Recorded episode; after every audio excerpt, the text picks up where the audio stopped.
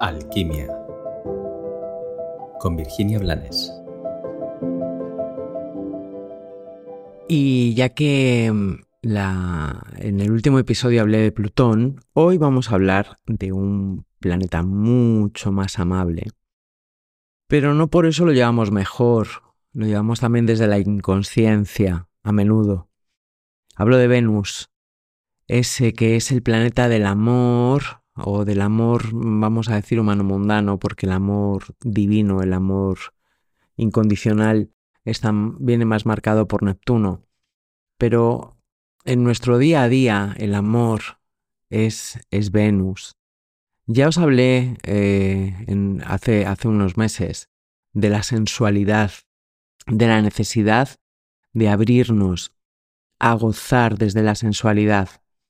Y hoy quiero insistir porque Venus en nuestra carta natal nos habla de lo que deseamos, de lo que anhelamos, de, aquello que cuando lo vemos o lo imaginamos y nos imaginamos sintiéndolo y viviéndolo nos hace sentir bien y de aquello que cuando lo vivimos nos hace sentir bien, nos permite gozar.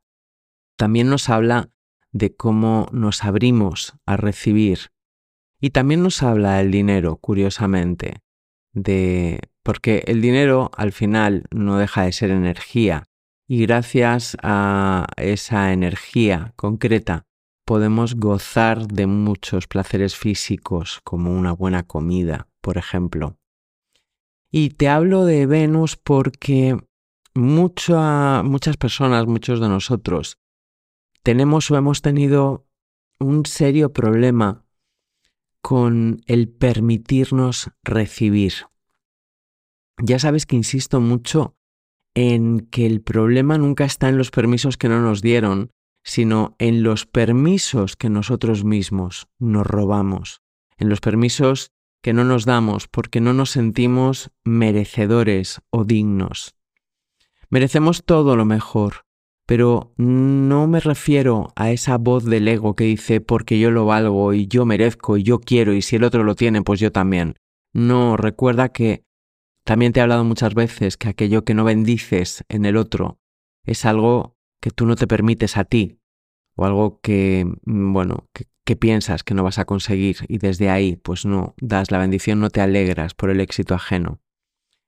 Y Venus en algunas cartas está, está machacado, está mal aspectado, como se dice en astrología, y desde ahí el nativo, la persona, tiene que hacer un trabajo profundo para, para sanarlo, para desbloquear su derecho y su merecimiento del gozo en esta vida.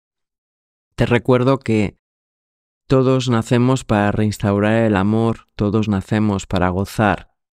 Y si te robas el permiso de gozar, también te está robando el permiso de ser abundante, el permiso de manifestarte, de habitarte y de realizarte de forma exitosa y plena. Hoy te invito una vez más a que medites contigo sobre esas pequeñas o grandes cosas que te traen al presente, te permiten descansar en ti porque es tan grande el gozo que dejas de necesitar algo más. Y también te invito a que medites sobre cómo tratas tu cuerpo, sobre cómo te mimas, sobre cómo te regalas ese gozo que mereces. Y por último, por supuesto, te invito a que reflexiones sobre qué tal llevas el recibir y no me vale esa respuesta, o no debería de valerte a ti esa respuesta de no, no, es que lo mío es dar, porque si solo damos y no recibimos, estamos engañándonos, estamos jugando a la manipulación, al chantaje, y estamos dejando claro que estamos necesitando la verificación externa para activar el merecimiento interno, cuando el merecimiento no tiene que ver con la validación o la ausencia de validación fuera el dar y el recibir es una danza, como el, el hacer y el descansar, como el manifestar y el contemplar. El dar y el recibir, cuando está en desequilibrio, no es sagrado, no es sano, es solo chantaje, es solo algo que nace desde el miedo y desde la necesidad. Con lo cual, te invito a reflexionar para que poquito a poco vayas dándote nuevos permisos desde el corazón, en lugar de estar dándotelos o buscándolos desde el ego.